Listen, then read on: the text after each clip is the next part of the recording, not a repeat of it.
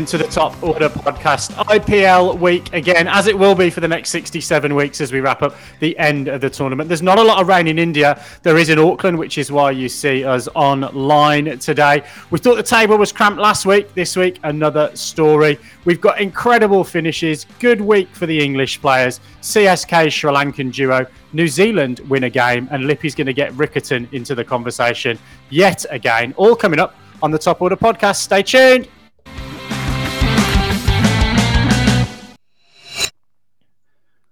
Well, boys, we start the week every week pretty much with the IPL. It is the biggest show in town at the moment. No offense to the New Zealand Pakistan uh, series, Lippy, which we will come on to a little bit later in the podcast in celebration for those in um, in black. But let's start with the IPL. We talk about the table each week. It was pretty cramped. I think probably the biggest change this week is Gujarat Titans just go on and on and have established a bit of a lead at the top of the table now.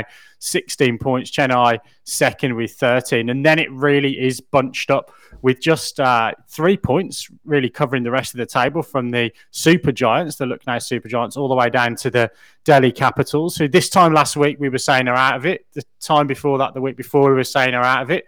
But you know there's a glimmer of hope. Almost they're the form side four wins out of five games uh, which we, we wouldn't have thought we'd have been saying last week. But what do we want to talk about in terms of this week's IPL first and foremost, Baldy? I, I think we've got to give you some shit about the table for a start. Yeah, you probably do. Uh, to be fair, uh, betting uh, agencies pay attention to what I say on the Top Order podcast. Uh, two weeks ago, when we were asked at the halfway point whether I, I thought uh, Gujarat would play in the finals. I said no, they've won four out of five. uh, I did say Rajasthan would play in the final. They've lost four out of five. And I wrote Delhi Capitals off as being a, a team that uh, had no form and were out of the tournament, and they've won four out of five. So I think what we really need to take away from this is betting agencies need to listen to the Top Order podcast and then take whatever I say, apply the opposite, and then uh, betting agencies will be the winner. Other betting agencies and mechanisms for betting, of course, are available.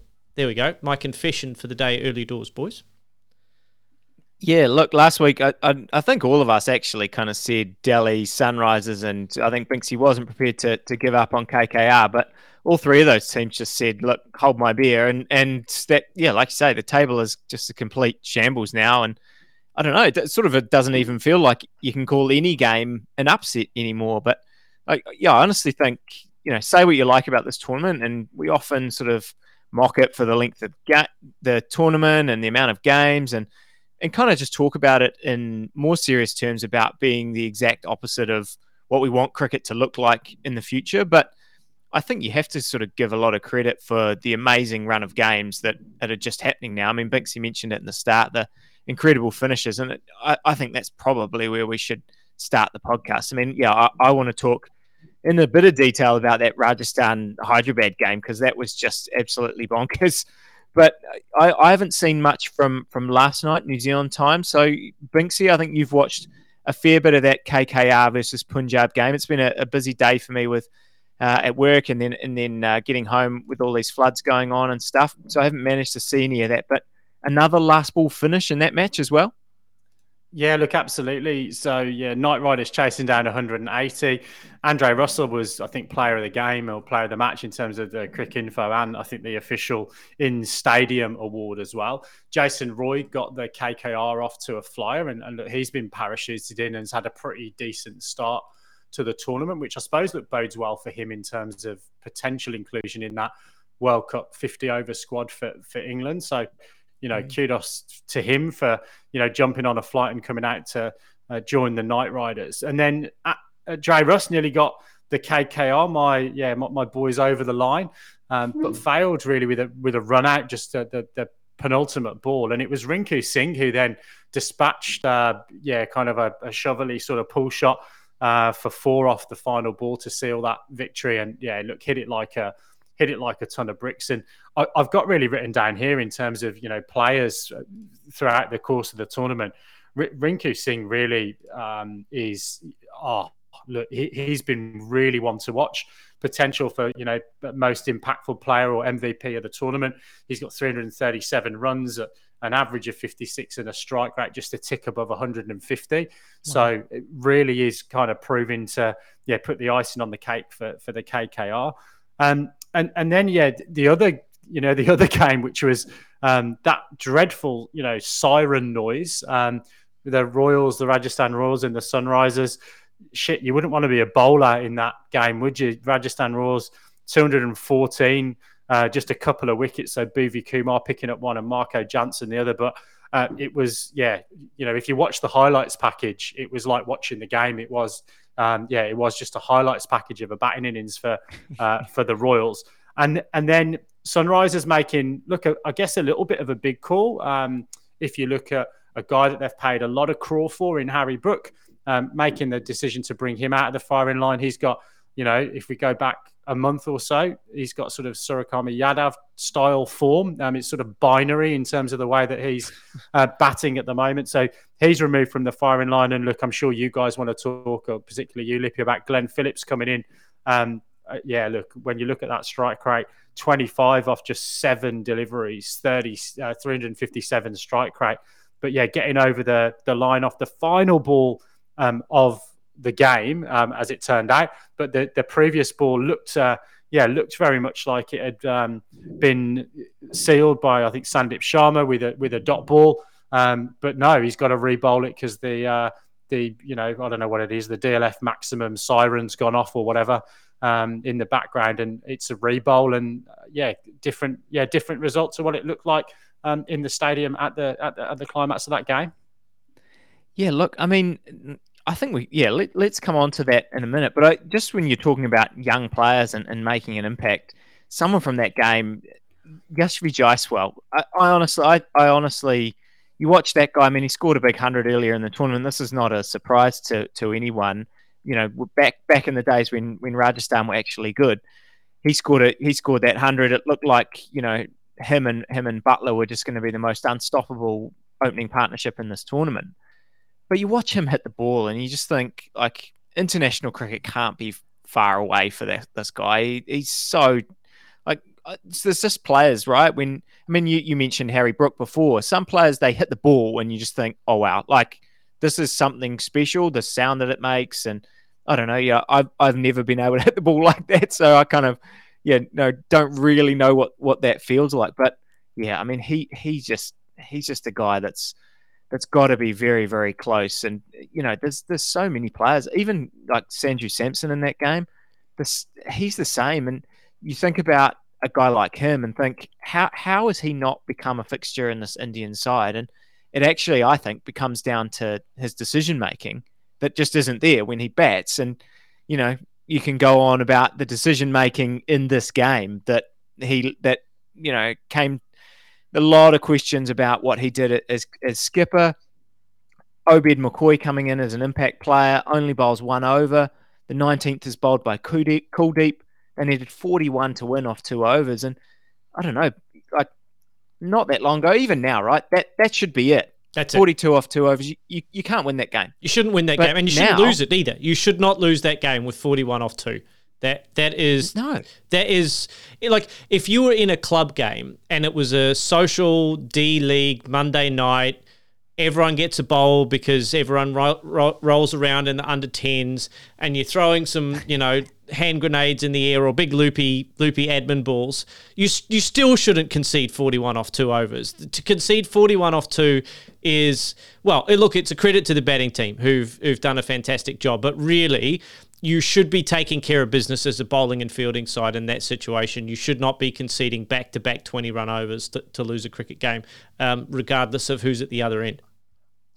Uh, when that's Baldy, what. Baldy, I think. That, uh, Lippy, I'm just going to jump in because I think uh, that there's there's a, been an evolution of this game, um, and look, that's clear, right, in terms of the scores that we're seeing. But and I've got to say that we're seeing more and more of that overs go for for 20 and bowlers just missing their lengths. And I think we've got to look at the skill of the batting. And look, this is a really, really limited sample size. But you look at someone like Brendon McCullum, who I think we can all agree had a pretty decent T20 career, right?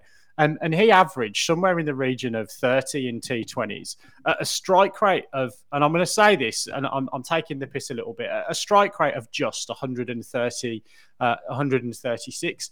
We've now got a, a batting record table in this IPL where if you look down the top 20 batters, I, am not going to count them out, but you've got at least half a dozen players that are averaging over 50 in a tournament that's, you know, 10 or 11 games deep now. And pretty much everybody in that list of top 20 batters, with the exception of David Warner, uh, Devon Conway, are striking at above 140. So the the game has just massively evolved in terms of what batters um, batters can do. You, you look at you know even Glenn Phillips's little cameo the other night. So I think sometimes, you know, as a bowler, you, are you're, not really getting that ability, particularly when you're bowling a one over spell at times, um, and then you've got to come back. And if you just miss your length um, or your line by just a, a small margin, then you know, twenty is actually, you know, twenty is a result. I guess in some of the yeah some of the games that we've.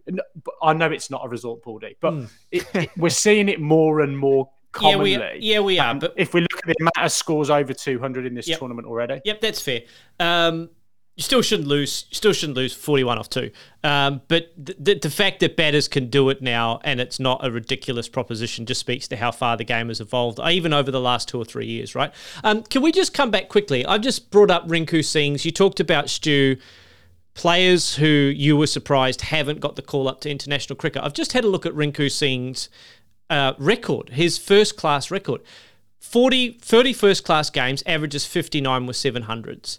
Uh, list A games, 50 list A games averages 53 at a strike rate of 95, and T20s average 30 in T20s at a strike rate of 140. They're magic numbers. They're, they're international standard numbers. You know, India have just so many players. I'm not surprised that they've got heaps and heaps of um, players coming in and out of their national side and they can't find or settle on an 11 because they've got about 50 that they could choose from. Um, and this Rinku Singh, he's only 25, he's he's really starting to come to the fore in this tournament. And it seems like every year they've got a new player. India have a new player in the IPL that stamps their authority on the tournament. Two years ago it was Samson, last year it was Sky. This year it's Rinku Singh and others, Jaiswal included. Uh, just the just the incredible depth. We need to give him a shout out because he's got an international standard record. That guy.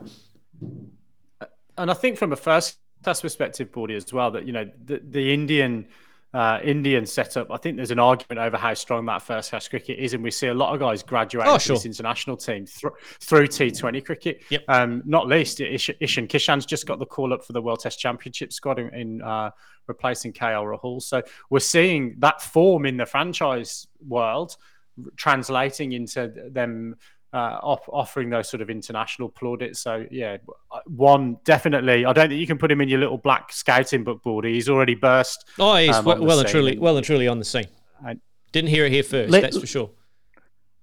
Let Let's bring it back to the New Zealand players because you were just about to give Glenn Phillips a shout out, and, and then you guys went off on a, a very good tangent. I, I, I uh, I'm pleased. I gave him two shout outs. I've mentioned his strike rate twice, Lippy. What more do you want? Oh, exactly. I'm, I'm pleased that you went there. Don't don't uh, don't get me wrong, but basically picking up on what you said about all the the the options that batters have. Phillips in that over, the 19th over, he goes straight six. Then he hits one over over extra cover for six off the next ball. Then he hits a six over mid wicket and he's out later in the over and he's got 25 off seven. I think he got man of the match for that 25 off seven just because it changed. He got it one of the men of the match because, you know, there's about 15 people go up and get it one of those giant novelty checks at the end of the game. And he definitely got one of them. So, you know, he, whatever he did, it was it was impactful enough to to be recognized in that way. And then, yeah, you know, it means that they ended up needing only 17 off six balls, which, like I say, it feels like only these days because, you know, first ball dropped catch,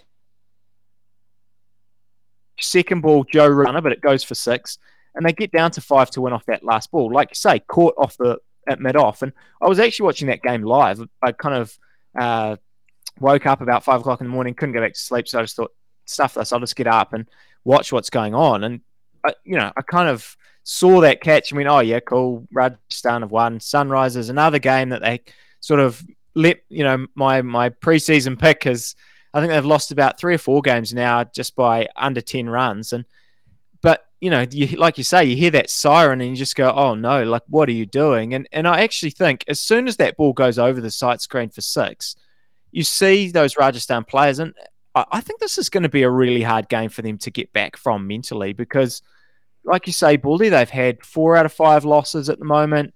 they were a side that I just thought on paper they're too good to sort of get in trouble in this tournament. They'll always they'll be in the playoffs and and they might well still be there, but you don't you you lose a game like that and I, I think it actually has an impact and they're gonna have to I think if they don't win their next game, I think they could go on a big slide because it's it's really tough to bounce back when you had the two points in your hand and now you've lost them.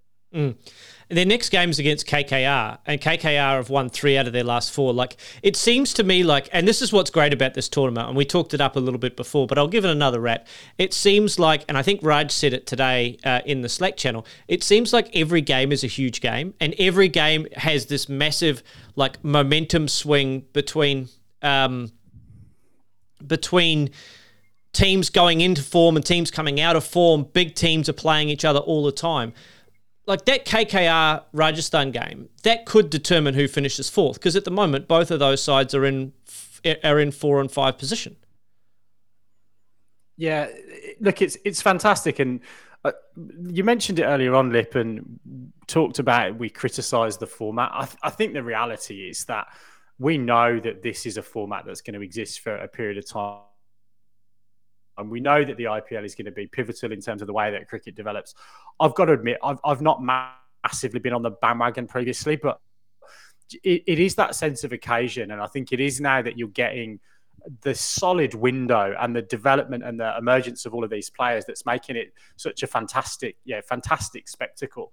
And and Bordy, I think to come back to your point around that sort of 20, you know, being, you know, not great and going for 40 off two overs not being great.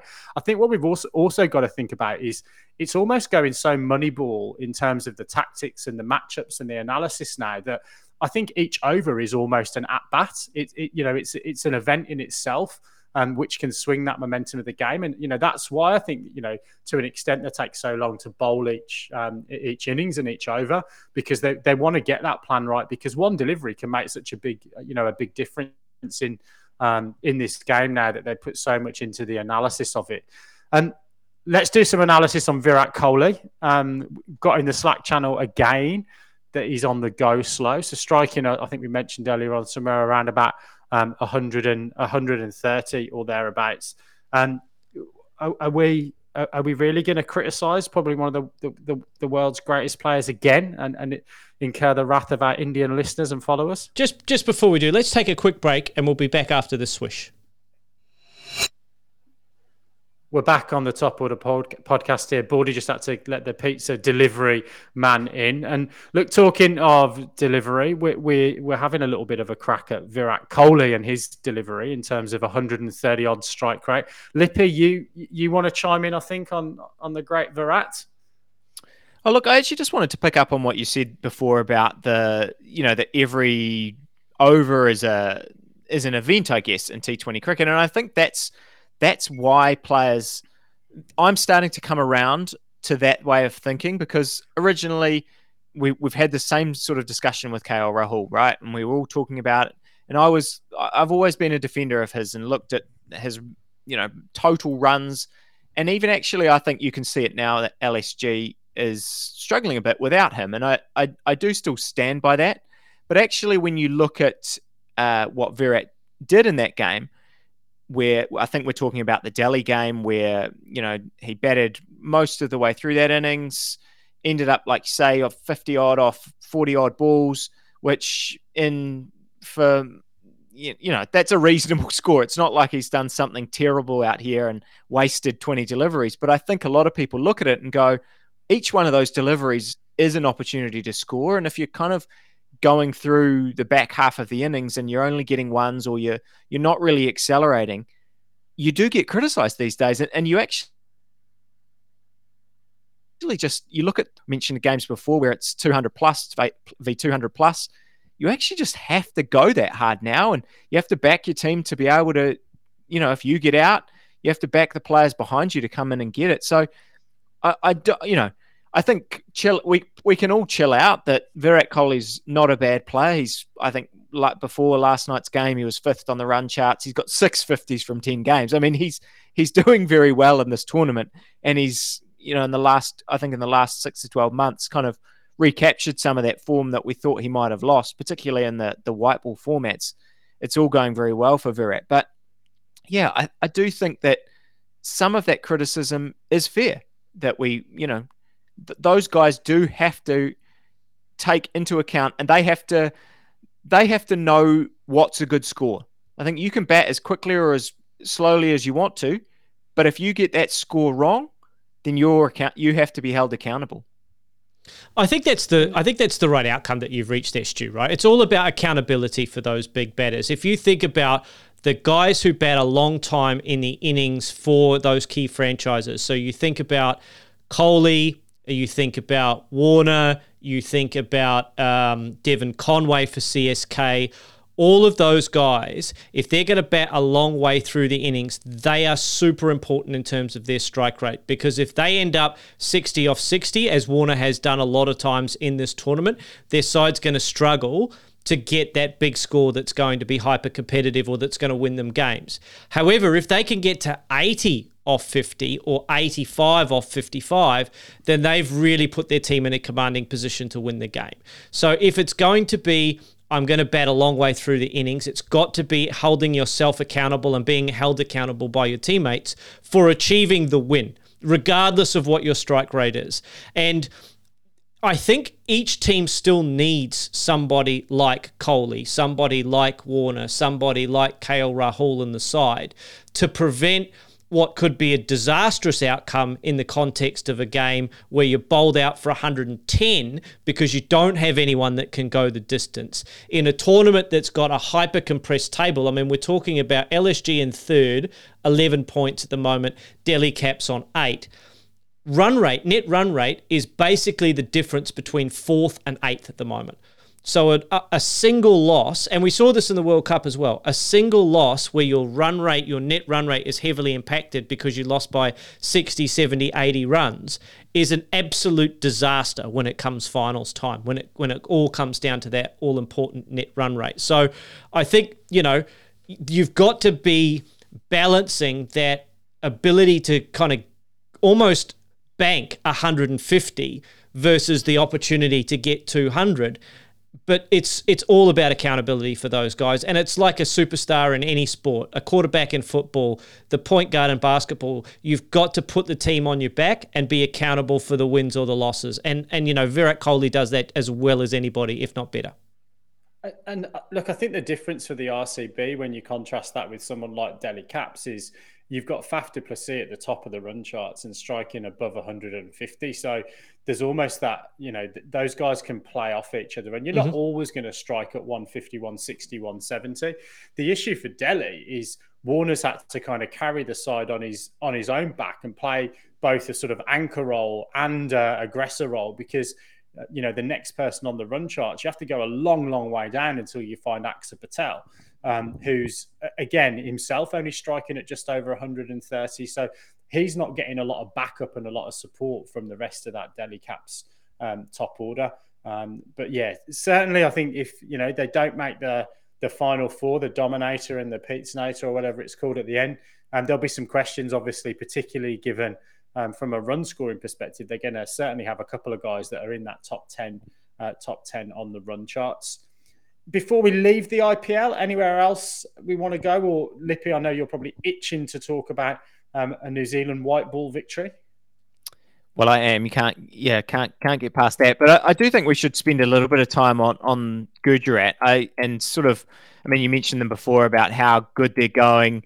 Um, I wouldn't mind talking a little bit about some of these English players as well. But Gujarat, I think it's been a really nice week for you for you and uh, and all the players that you support. Wriddhiman Saha scoring scoring big runs. Couldn't couldn't get his trousers on the right way when he went off the field and, and came back on. That was a bit of an error, but seemed to seemed to uh, not affect him too much.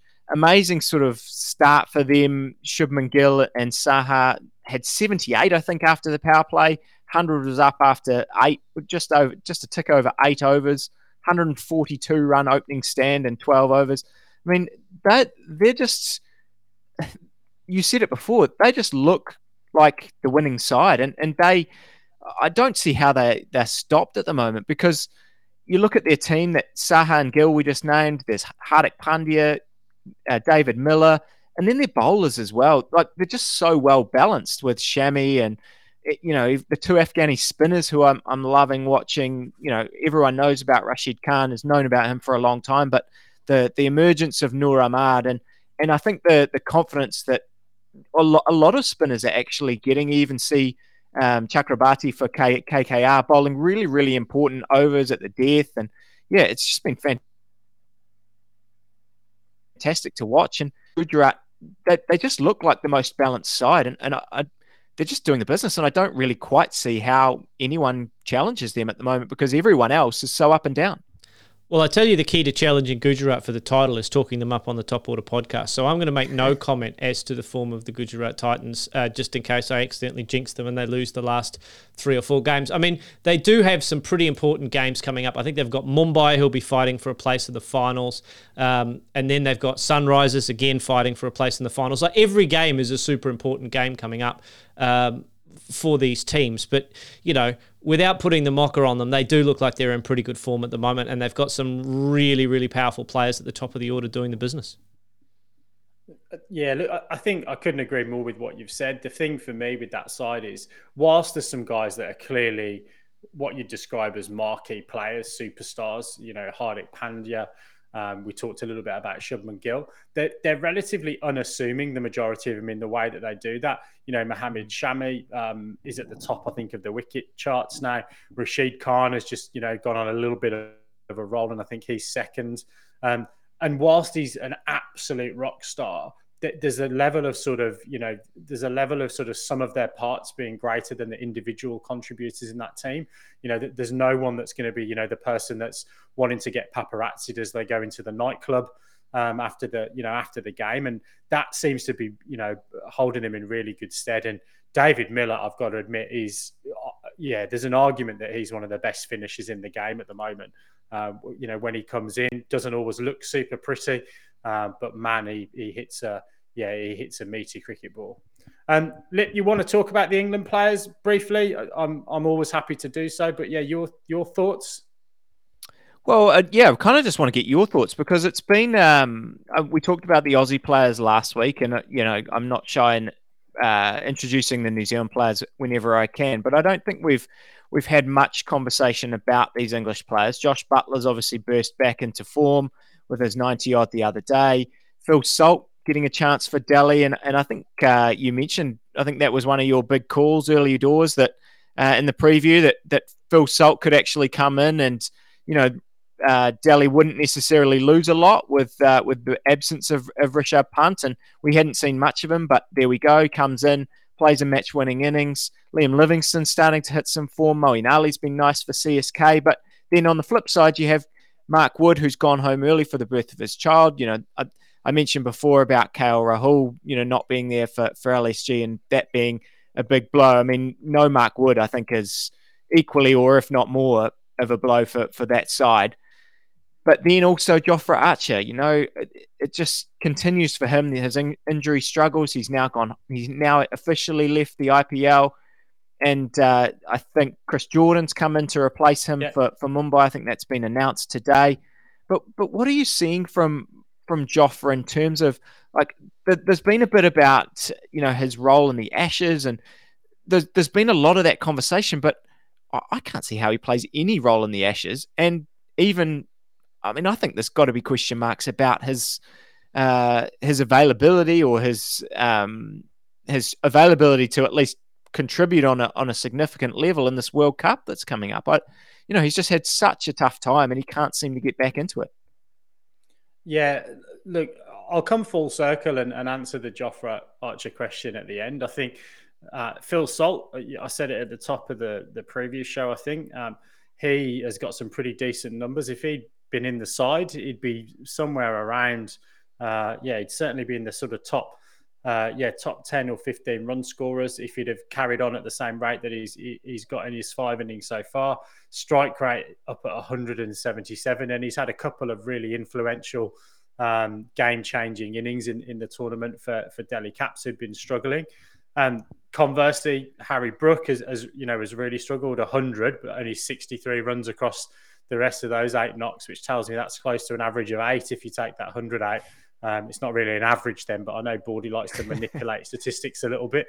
Um, and then look, as you said, I think Livingstone yeah, coming good um, for the Punjab um, team as well. So th- yeah, look, decent for the England guys. I always think Mark Wood was going to go home. The birth of his child can't have been a massive surprise.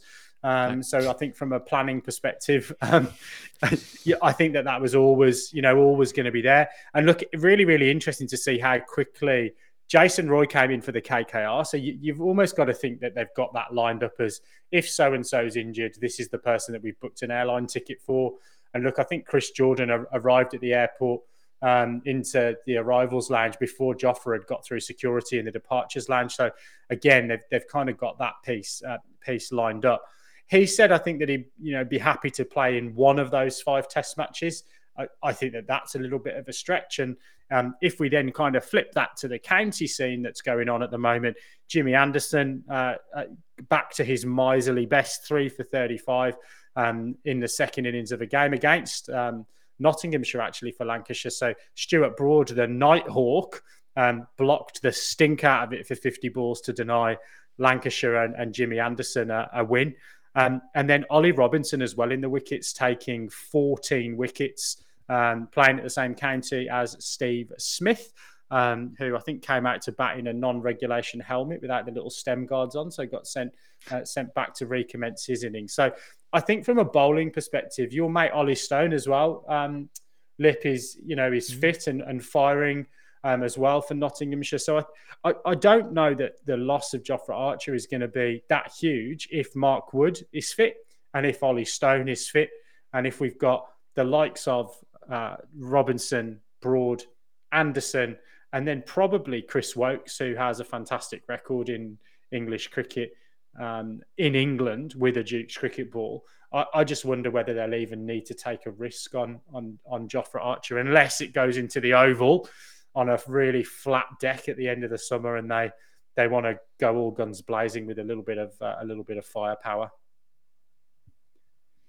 Yeah, look, it's just sad, isn't it? I I just I want to see him back playing, and, and it just isn't happening for him, and it's you know more more elbow troubles, and yeah, like these. I mean, we've seen it with Kane's elbow that it, it took a long time to. Uh, it's it's something that you use a lot when you're playing cricket, right? And I don't see how you kind of uh, how it gets right without not playing. So or or you know taking yeah taking an extended break and then a whole bunch of managing throughout your career. So yeah, I, I just want to see him backfiring, and it's it's sad to that it just isn't happening for him right now.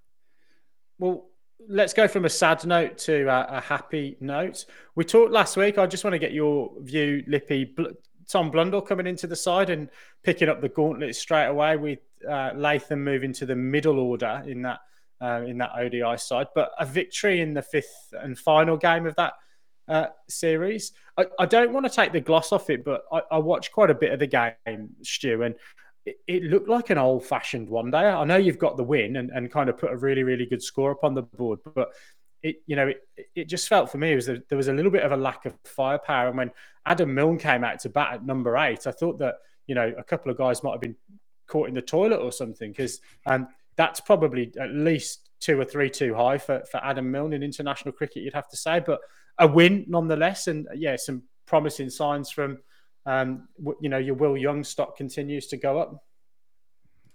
Yeah, uh, it doesn't. It, it doesn't. Look, I mean, yeah, look, this has been an interesting series, and and I think there are there are quite a few questions that that come out of it. I mean, you know, it's it's one of those weird series that's sort of on late at night for us here in New Zealand. That that particularly for me, the timing would get to about ten o'clock, and I'd think, oh, maybe I'll just watch the first few overs, and then you know, inevitably my wife would come walk into the living room at midnight, sort of saying, "Is everything okay?" Which you know, a few people, even the two of you listening, might be thinking uh, that that is a conversation for for maybe for a different podcast. But this is a cricket podcast, and I'm I'm sure I'm I'm uh, surrounded by by friends and, and listeners who share the same feeling. So you know, when I answer something like, uh, you know, oh yeah, no, I'm not far away. I just want to see if Will Young gets his hundred and then watch for another 30 minutes before I'm actually falling asleep on the couch.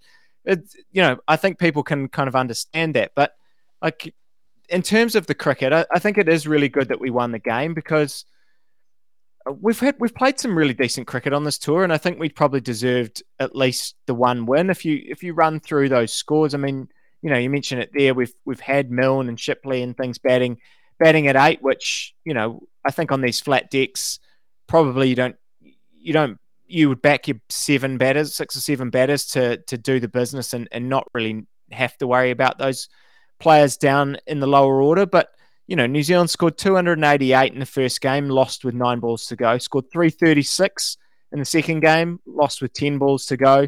Scored 261 uh, in the third game, lost by 26 runs. Took a bit of a hammering in that fourth game, only scored 230, chasing about 330. And then in this last game, they've scored 299 and, and won by 47 runs. So I think if you'd have said at the start of the, the series, these are the five scores we'll put on the board, I think you probably think we're going to going to win more than one game, and and that actually probably uh, credit it's credit to Pakistan the way that they've batted Fakhar Zaman and, and Babar and you know Iftikhar in this last game. They've got a lot of firepower in that side, and and you know credit credit to them for what they've done, and and also I think it shows a little bit of that there's there's not quite the depth there in the seam bowling that we you know we might hope for in, in New Zealand. I know that uh, this is something we we have talked about previously, and actually, when you look through the side, there there are not many players in that uh, seam bowling attack that I think are necessarily close to uh, being in consideration for the World Cup. You know, the likes of Shipley, the likes of uh, Lister, the likes of Tickner, who played some games. Shipley had had his moments, but I don't think any of those guys are really in serious uh, questions for, for this World Cup. So you know, I think that's those are the the weaknesses. But I still think there are there are a lot of good things that have come out of this tour, and there are still but there are still quite a few questions that we we have to answer. Stu, I've I've got one question for you off the bat. Have has anything in this tour answered the question that we posed maybe before the tour started, insofar as what is New Zealand's fifth bowling option going to look like at the at the ODI World Cup? Because you know, when you you talk about those scores that New Zealand have put up and the losses that they've had, clearly something is not quite right in the bowling department. If you can make all of those runs and still lose, admittedly losing reasonably tight games and games that are going down to the last couple of overs, but it feels to me like that fifth bowling option is still not a question that's been answered. Do you think that there's anyone in that tour, Shipley, Milne, Ravindra, Chapman, McConchie, has anyone sort of put their hand up and said to you that they should really be part of that squad going forward for the World Cup? I, I think some players have. I, I think that to answer your question more broadly, I think actually New Zealand has a has a question to answer about the balance of their side. They they need to really decide: Are we going with five specialists with our bowlers? Or are we going to try and patch together that fifth bowling option with Neesham and Bracewell and Mitchell and and you know whoever else you want to add? Maybe Phillips can bowl a few overs and kind of get you through. Certainly in, in Indian conditions, maybe you can sneak two or three overs out of him in every game, because I think that actually they can't pick. I don't think they can pick their fifteen until they decide which balance they would most prefer. Because when I look through those that lineup, the question of, you know, do we take Jimmy Neesham or Mark Chapman, for example? I think it comes down to what kind of a balance of our side we want because the six, seven, eight is really fascinating to me because there, you know, I think Mitchell's obviously put his hand up to come and bat three. And you end up going, okay, well, if he's going up the order, Phillips maybe, you know, that means Latham probably bats four, Phillips bats five. Who's who's at six? Is it a specialist batter? In uh, in the likes of Mark Chapman, or do you bring a specialist batter in like Will Young and pick him at three and push everyone back down again, or do you go okay, six is going to be Jimmy Neesham, seven's going to be Michael Bracewell, eight's going to be Mitchell Santner, and then you've got three more bowlers, and then you're kind of going okay, well, or can we pick the side and go okay, we'll have our better batter at six. And then we'll have seven being Mitchell Santner, which, like Binksy said, maybe is half a spot too high. And then you've got 8, 9, 10, and 11 will be a Milne or a Ferguson or a Southey or a Henry or, uh, you know, Trent Boult's not going to get that high, unfortunately, for him. But, you know, you know what I mean. Sodhi, there are, there are a bunch of guys that probably are nines and tens that would end up batting eight. And I think if they can't, I don't know that they've answered that question really because Neesham hasn't particularly performed in this ga- this series. He's been out with injury most of the games. I think he's only batted twice uh, in this or played two two games in the series. Only scored 28 runs in the series. Again, didn't or only bowled I think 11 overs or something. Only two games. You know what can you take of that? There are guys like him and and Lockie Ferguson. I think that are going to be relying, and even Finn Allen, but I think he's he's a sort of a different question that are going to be relying a lot on how much do we trust your your previous performances because I think the one person on the bowling side that has put their hand up aside from Matt Henry who I think was a complete lock for the starting lineup is outside of Trent Boult our number one uh, you know international white ball or certainly ODI bowler in my in my mind I think Adam Milne has really pressed his claim for for at least the conversation should it be Milne or Ferguson? Because yeah. Lockie hasn't been great in the last six months, and Adam Milne did a really nice job on really tough pitches over here in Pakistan. I think he went. I think he, you know, average had the best average in the series, about thirty, you know, average thirty in the series, which, like I said, in a run fest, that's a really good effort. His economy rate was about five and a half. Good effort when you're bowling the death overs and the and the opening overs yeah, I, I, think he's probably the one out of the bowling side that I, I'm starting to think I've got a bit of faith in you, and and I think that it wouldn't be ridiculous to pick him over Ferguson in the squad. And Lippy, I think just to come in on the batting piece, I think if this was a T20 tournament, then I think you probably could shunt people up half a position and, and be successful with that. I, I really think that Chapman's probably in the conversation now. Um, because I think particularly in a you know a, um, a World Cup where spin is potentially going to play a part, those middle overs are important, probably more so than being able to launch the ball out of the ground in the in the last five overs. It's going to be that, that middle period that I think is important for the way that your side sets up a little bit. So I, I think that they will go with that batting, you know, that batting option. And and I also just want to say I was really impressed with Shipley actually, uh, particularly yesterday. Um, if I look mm. at you know two of the three wickets that he got were real hard length. And um, the LB of Rizwan, and then he got the guy caught on the ring, uh, just hit on the stickers. It was a little bit, you know, quicker, a, a heavy ball, as they used to say, or probably still do. So, uh, look, I was really impressed with with him.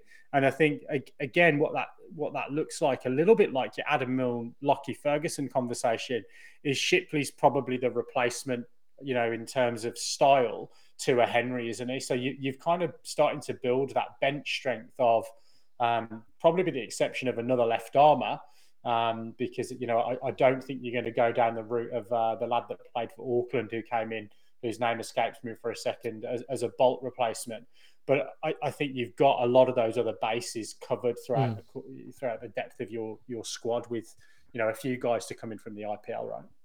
I think this your, your point about Shipley is is fair and, and, and good and worth mentioning because I you know in that last game he got up to 140 clicks as well. And yeah I mean look I I said that he I don't think he's close to, to the World Cup squad. It doesn't mean there weren't good signs from him. And, I, and I, like you say I, I think it's it bodes well for for the future because I think that there's a fairly good chance, you know, again, at least in my head, that this might be Trent Boult's last sort of tournament for us uh, uh, on a, an international level. We need we need this this depth. Uh, you know, Southey's Southey's still around the World Cup squad or uh, this white ball squad. I think he'll still be in our World Cup squad, and you know, but he's sort of at the point where I, I don't know that he's in the top three seamers if we're if we're including those in the side in terms of balance and because Matt Henry's past him and at least in the in the hierarchy and, and all of that stuff. So yes, I think it's it's really valid in terms of uh, what you know Shipley's Shipley's positive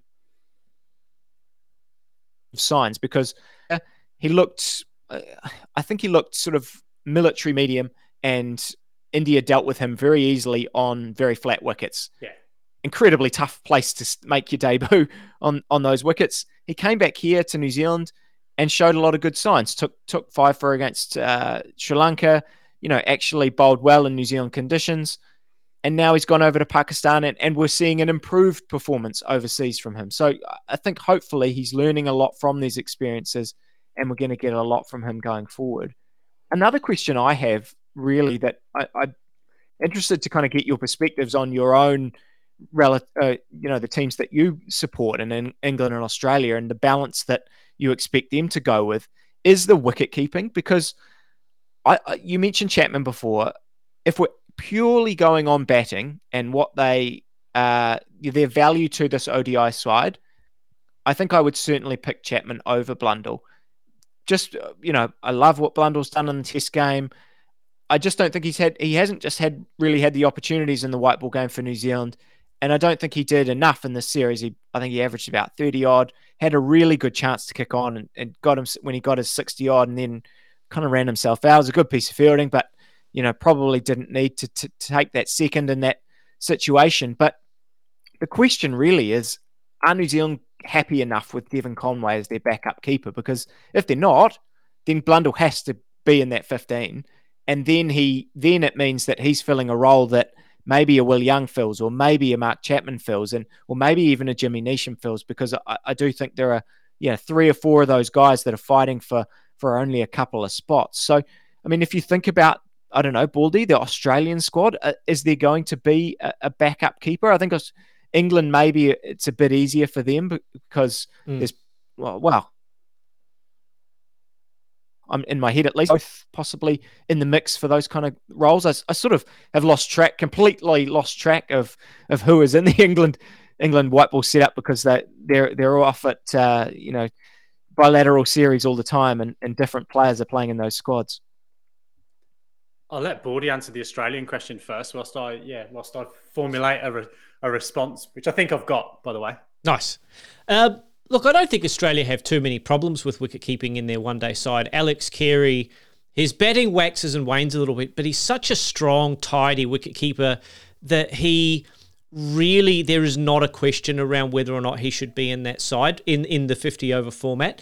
Uh, but there's plenty of good backup for Australia that can be almost sort of shunted in as a like for like replacement. Ignoring whether or not Matthew Wade plays in that ODI side as a finisher. Mm-hmm. you've got Josh Philippe you've got Josh Inglis you know whichever your preference is there to back up Alex Carey.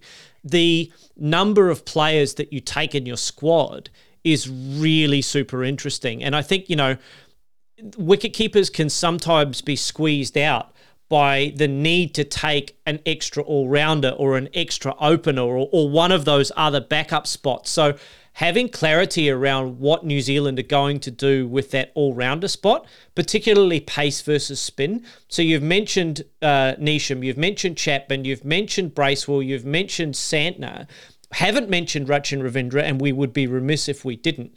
So there's so many options. That's five to fit into a 15 person squad. It's very, very difficult to nail those those all rounder spots down. And I think what's going to end up happening is that a backup wicketkeeper is going to end up missing out. You've got Latham in the squad, obviously. You've got uh, Conway who can hold the gloves at a pinch. You've got Phillips that can hold the gloves at a pinch's pinch. So, you know, it's going to be difficult, I think, for Tom Blundell to make his way into that side unless he's banging down the door as a, as a batting option. Um, Australia don't necessarily have that same challenge. Our challenge is going to be how do we fit 15 all rounders into a 15 person squad? Yeah. And, and for, for England, I th- look, I don't think they're going to have a, a problem because I think Buttler and Bairstow will both be in that 15 man squad if they're if they're both fit. I'd expect obviously Buttler to continue to take the gloves, and then you've got uh, Phil Salt on the periphery as well. So uh, they're not going to have a problem, I don't think, with having that quality option. Um, and either of those, um, can you have either when you name three people? I don't know. Anyway, um, any of those three could take the gloves um, in a, in an international one day game. I, would imagine as well that if the tournament's the same rules and the same format as normal, it's not quite like the T20 World Cup where the, the games are a little bit more condensed. So I think if you do get an injury to Tom Latham and did want to call up Blundell, presuming that Latham's injured for the whole tournament and they can make that call to replace him, then, you know, Blundell's probably got, yeah, I suppose a little bit of a brief, mate. Don't go and hit the, you know, don't go and hit the holiday buffet too hard. And we, you know, keep yourself in decent shape and, and make sure your passport's close by at all times. And he might come in as a, a, replacement if they, you know, they do need to do that for injury throughout the course of the tournament as well. Yeah, I, I think it's fascinating with like the balance. Yeah, I, I do. I mean, probably nine or nine. I think nine of the names are, are certainly penciled in into a, a, starting lineup, and then New Zealand have a few questions. And uh, you know, I, I mean, even looking back to the last uh, World Cup squad for for New Zealand for the ODIs, Blundell was in that squad. Didn't play a game, but uh, I, I think they might. You know. I think they might take him, and if, if they do, it means yeah, it means Chapman or a Neesham or Young are, are going to miss out. And you know, you said that the the Will Young stock has has gone up, and I'm very quick to praise him usually, and and he's looked look he has looked the goods in the series. I I think he'd be pretty disappointed that he hasn't absolutely cashed in and and nailed that spot down.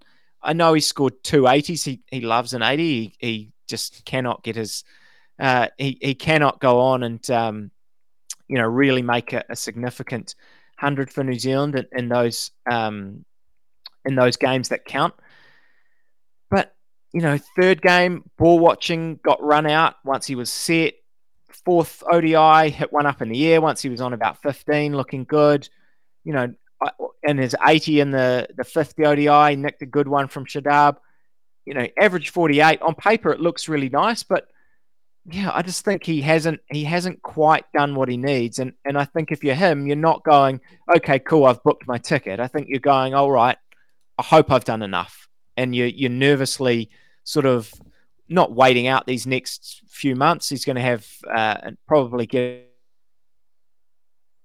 another opportunity. Or decide to go with our best eleven when we play ODIs. I think against England is our next opportunity, but yeah. that's right before the right before the the World Cup squad is probably going to be selected. I think at that time they'll probably have you know 14, 15 names in pencil on the on the sheet already.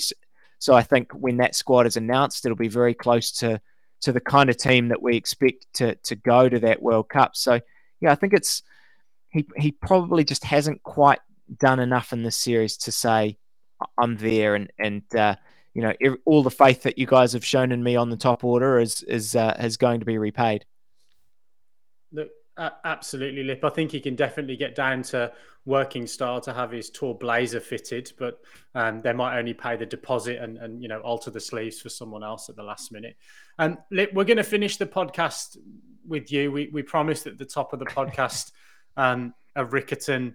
Uh, a Riccarton link. So for anyone that has listened to this 55 minutes, um, they get the bonus of the 56th minute talking about um, Riccarton before we finish the podcast. But uh, over to you, Lit. Oh, look, delighted, delighted to, to mention Rickett. And I think I messaged you on, on Twitter immediately as, as Cole was smashing it all over the place. Look, it's just another another Riccarton record holder for, for New Zealand. Um, yeah, look, I mean, obviously on a personal level, it's, it's great to see Cole McConchie get a, you know, get another opportunity. You know, I think, yeah, as you say, listeners to long time listeners to the podcast will know that uh, I've got a lot of uh, love for, for and Cricket Club and, um, you know, was played many years there and, and uh, alongside Cole at, at, various times. And yeah, I, I, just think a lot of people were quite critical of his selection and, and uh, when his when the side came out. I think especially when Chapman started scoring runs in that T20 series and Chapman wasn't in that ODI squad and you know everyone was kind of saying you know what's what's going on here. We've got Rachin, we've got all this other stuff, but I think to, to Cole's credit, he has he had an excellent Plunket Shield season and he's actually done the business with Canterbury for, for quite a few years now, and, and that Canterbury side's been very successful, as uh, as you guys might have mentioned a, a few times on the podcast as well. And I'm just pleased that he got the chance in this series to show that he can handle himself at that level. You know, when you go and play the T20s and stuff that he's had opportunities at before, you bat at seven. We've seen it with opportunities. You you bowl one or two overs. You come in when there's two or three overs to go you don't really get a chance to to kind of fire and actually show that you can perform. So you know to to score the fastest ODI 50 on debut for New Zealand and and look he was only on 12 after 19 balls and then he smashes a six off Shadab gets him going hit, hit, went to his 50 with a massive six off Shaheen Shah Afridi it, they're the kind of things that give you a lot of confidence and and I think when you're a player like Cole like some of the other guys that we've mentioned Shipley that are on the fringes of these sides that you know, maybe are not going to be picked next time an ODI squad gets named. all you want from them is to show that they can perform at this level and, and put their hand up and say, you know, you can, I, I can be here. I'm, I'm good enough to play at this level. And I think he certainly did that. And yeah, just, just very pleased for him. And yeah, I know he's a guy that works very hard on his game and, and um, yeah, delighted to see some, some success for him. Fantastic. Well, as much as it pains me to leave you with the final word, we, we will end the podcast here. Mumbai Indians about to kick off against the RCB as we record this podcast. Also, an ODI going on at Chelmsford as well with Ireland taking on Bangladesh. So, plenty of cricket as well as the IPL around the world at the moment. We will be back next week um, to see the topsy turvy nature of the Premier League table. No doubt change again. Another round of county championship matches, some ODI cricket from around the world, and probably some more musings on potential World Cup squads as we lead into um, the rest of the, the English summer now, uh, which is pretty uh, pretty good. And we're just about a month away from an Ashes Test match as well. So I'm sure we'll get onto the subject of that little urn at some point, Michael, um, on the top order podcast. But for now, it is good night and good bless from us all here in Auckland. We'll hopefully be back to the full complement with Raj in the room uh, next week to talk some more IPL. But for now, good night and God bless from us all here. We'll see you soon. Good night.